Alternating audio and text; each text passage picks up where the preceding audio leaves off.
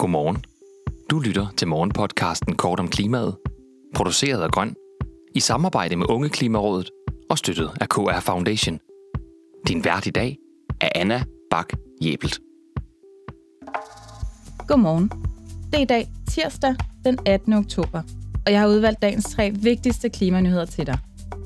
Vi skal til de sorte og uambitiøse offentlige indkøb, der skyldes manglende grønne udbud så skal vi forbi et andelsejet fjernvarmeselskab, der skal få flere husstande i sjællandske landsbyer væk fra olie og naturgas.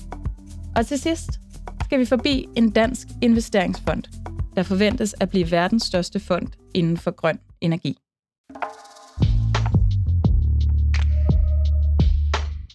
I dagens på forsiden segment starter vi ud hos den offentlige sektor, der stadig ikke vælger at købe de grønne løsninger – det skyldes ifølge nyheden særligt manglende krav i de offentlige udbud, og man kan læse om det i dagens Børsen Bæredygtig.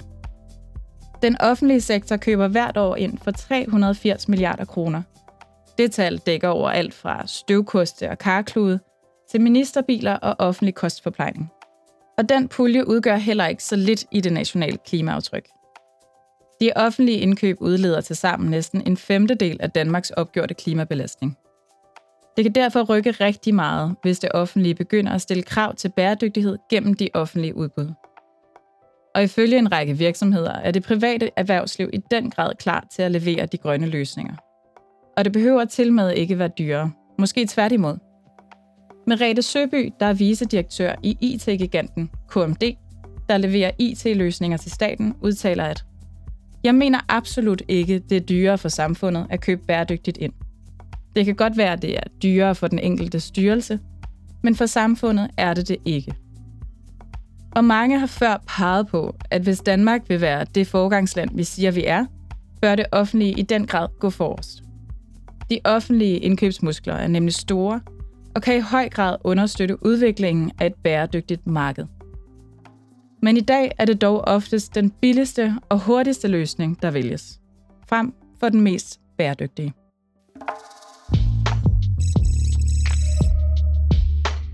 I segmentet under radaren skal vi til en potentiel fjernvarmeudrulning i over 100 sjællandske landsbyer.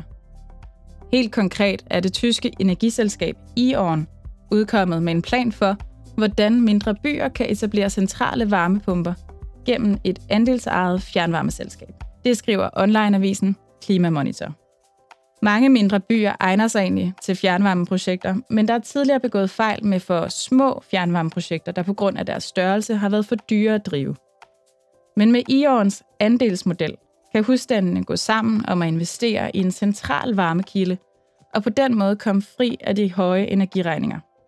Ifølge modellen kræver det, at mindst 500 husstande skal koble sig på den centrale varmepumpe, for at det kan løbe rundt men det vil også kunne passe for hele 160 mindre byer på Sjælland, der i dag står uden fjernvarme. Det vil kunne hjælpe mange tusinder af familier med at få en grønnere varmekilde, og vil ikke mindst kunne lette energiregningen. Og det er der behov for. Ifølge brancheorganisationen Green Power Danmark varmes over 400.000 husstande nemlig op ved brug af fossil energi. Og med stigende fossilpriser er flere desperate efter grønne alternativer. Nu er Energiselskabet i dialog med de mange kommuner og håber på en udrulning af de første andelsejede fjernvarmeanlæg. Dagens solstrålehistorie kommer fra det fremadstormende energiinvesteringsselskab Copenhagen Infrastructure Partners, eller med den mere mundrette forkortelse, SIP. De er nu klar med deres 11. fond, og den bliver næsten lige så stor som de første 10 fonde til sammen. Det kan man læse om i AgriWatch. På kun 10 år har SIP samlet over 150 milliarder til at etablere og investere i grønne energiprojekter. Men nu vil de etablere en såkaldt flagskibsfond, der tegner til at blive verdens største fond inden for grøn energi, med en pengetank på op til 112 milliarder kroner.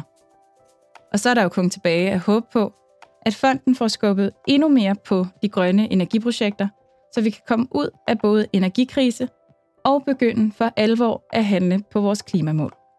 Tak fordi du lyttede med til Kort om Klimaet. Vi har alle ugens hverdag udsendelsen klar kl. 8. Hvis du vil høre den med det samme, så gå direkte ind på vores feed på kortomklimaet.dk.